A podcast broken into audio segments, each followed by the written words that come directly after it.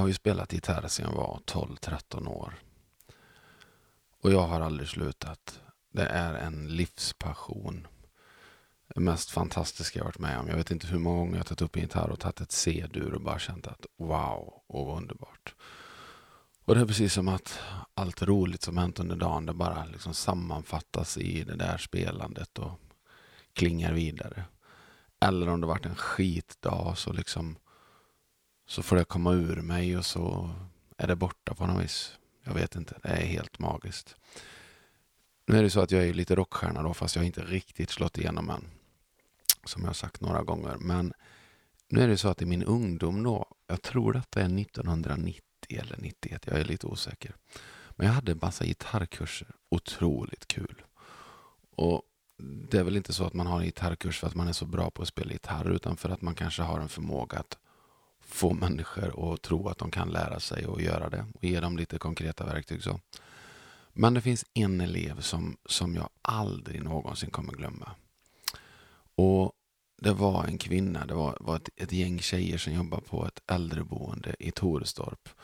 Och de märkte det att när de sjöng för de gamla så var det precis som att de nådde in lite mer. Och detta är ju, ja, nu orkar jag inte räkna, eh, men eh, 25 år sedan eller någonting. Och det här är ju någonting vi vet mycket om idag. Att eh, musik öppnar upp och sådär. Men de gamla dementa då, de, de, de, de, det hände någonting i dem. De till och med sjöng med några efter några gånger. Och, så här. och då tog de ett underbart kärleksfullt solidariskt beslut. De sa så här att nu anmäler vi oss på gitarrkurs. Istället för att Ole Dole Doff och så pekar man på någon stackare att du får lära dig spela gitarr och så får de en klump i magen och tycker det är jobbigt. Nej, så där kom de allihopa. Jag hejar på dem allihopa. Tjena, tjena Hasse Karlsson. Sist in så kommer en liten kvinna. Och hon var oerhört nervös. Och hon hette Gumborg. Och hon var 77 år. Hon jobbade egentligen inte där, men hon bodde där jämte på något vis. Så att hon brukar gå in där och fråga, ah, behöver ni hjälp med något? Och så där. Så de, de älskar ju henne givetvis. Det skulle behövts fler Gumborg inom vården i Sverige. Men i alla fall, hon ville gå en gitarrkurs. Hon var så otroligt nervös. Jag, pratade, jag tror hennes man var med också. Jag kommer inte ihåg riktigt. Men i alla fall, otroligt trevlig människa. Hon var nervös och kommer jag klara det här, sa hon. Och jag sa, jag har egentligen bara en fråga, sa jag. Och det är om du vill. Och det är så skönt att se den här nervösa 77-åriga kvinnan Hon blir lite tio år och det glittrar lite runt henne. Och så säger hon, ja, det är min dröm, säger hon. Och det är ju helt fantastiskt. Jag sa att, ja, då är resten mitt ansvar, sa jag. För, för att jag kan inte vilja åt någon annan. Du måste vilja själv, men allt annat är mitt ansvar. För jag tror att vi har en urkraft i oss som heter lust och när vi når den så händer det fantastiska saker. Så det ska vara kul. Då når vi framåt. Och vi höll på där och första lektionen är att man inte får röra gitarren eller spela på den. Man får röra den. Man ska ha med den under en veckas tid.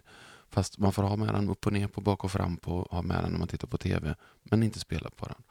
Och det skiter sig givetvis för alla, för alla börjar plinka och det är det som är grejen. Börja plinka ska behöver inte sitta på något sådär superviktigt sätt. Det är väldigt få som blir konsertgitarrister som behöver tänka ergonomi i början. Närma dig instrumentet, ha kul. Men vi spelar på där och efter sex åtta veckor så hade vi uppspelning.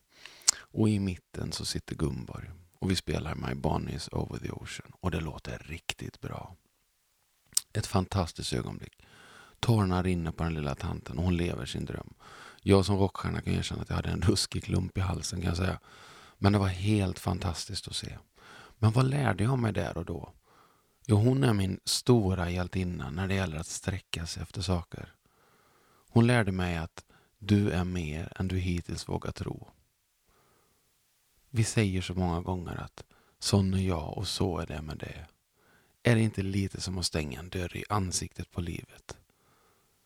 Tänk vad mycket du är, vad mycket du kan, vad mycket briljans som ligger där inne som väntar på att komma ut på olika sätt.